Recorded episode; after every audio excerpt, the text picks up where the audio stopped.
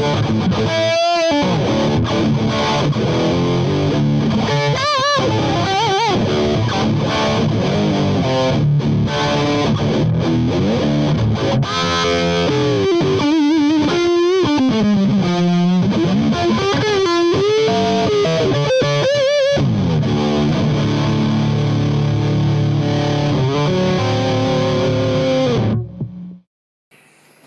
this episode, we're going to talk about emergencies. Not all of them, just some of them.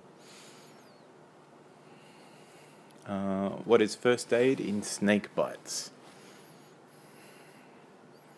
So that is keep the patient still, do not wash or manipulate the wound, bandage site very firmly, splint to immobilize and transport to a medical facility.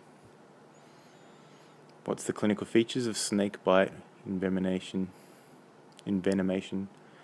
They are nausea and vomiting, abdo pain, perspiration, headache, blurred vision, difficulty speaking and swallowing, and a tender lymphadenopathy. What are the major complications of snake bite? Respiratory failure, catastrophic bleed, and intracerebral hemorrhage. And what are the investigations in snake bite envenomation? OBS, urinalysis, watch for coagulopathy, do serial whole blood clotting time, when more than 15 minutes is significant, you do that in a plain glass tube. A coag screen, and using your venom detection kit. What is the treatment of envenomation? And that is to have slow, normal saline, adrenaline on standby, and dilute your specific antivenom and infuse that slowly over 30 minutes. What are the features of examination in spider bite envenomation?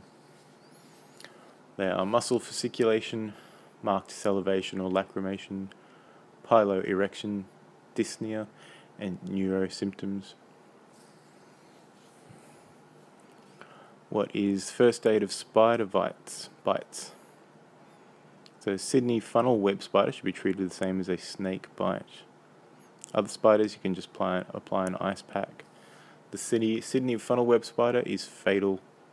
Uh, with redback spiders and black widow spiders, you can have envenomation as well. What's the first aid in bee stings? Scrape the sting off, apply Stingose, and apply ice. What is the chronic management of bee sting hypersensitivity? You can do avoidance and immunotherapy to the venom can be offered. And you would offer that to people with history of asthma with a single severe reaction, minimum of three stings with serial crescendo reactions, people occupationally exposed with severe reactions, if you had elevated IgE or RAST antibodies, and positive venom prick tests.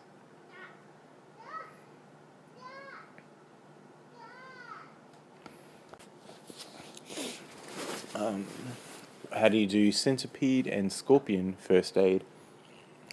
So you use hot water with ammonia, local anesthetic, opioids, promethazine, and tetanus immunization.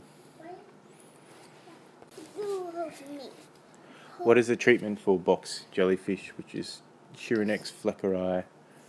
So you want to save them to prevent them from drowning. Vinegar, cold pack, oxygen, inotropes if needed, box jellyfish antivenom, and pain relief. So the controversy over vinegar in blue jellyfish stings is that vinegar causes discharge in the blue bottle, and only the blue bottle jellyfish. You only use vinegar in tropical Australia, and you don't use vinegar in non-tropical Australia. In those areas, you use hot water. What are the features of Irukandji syndrome? Are severe low back pain, severe muscle cramps, chest pain, sweating, anxiety, impending doom, intense headache, and vomiting. The management of Irukandji syndrome is morphine, blood pressure control, CPAP if you need to, IV magnesium, but there's no specific anti-venom available. What's the management of a stinging fish injection? That is to clean, bathe in warm water at 43 degrees. Simple analgesia, local lignocaine, a regional nerve block, and stonefish anti-venom. Yo, shush! What's the management of a mollusk bite? So blue ringed octopus or cone shell. Compression bandage, immobilized limb and observe for respiratory paralysis.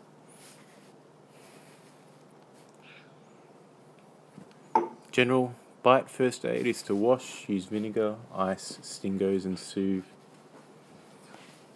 Removal of an embedded tick can be done with rotatory forceps, half hitch lasso, pyreth- pyrethrin spray, or excising with a scalpel. Jeez.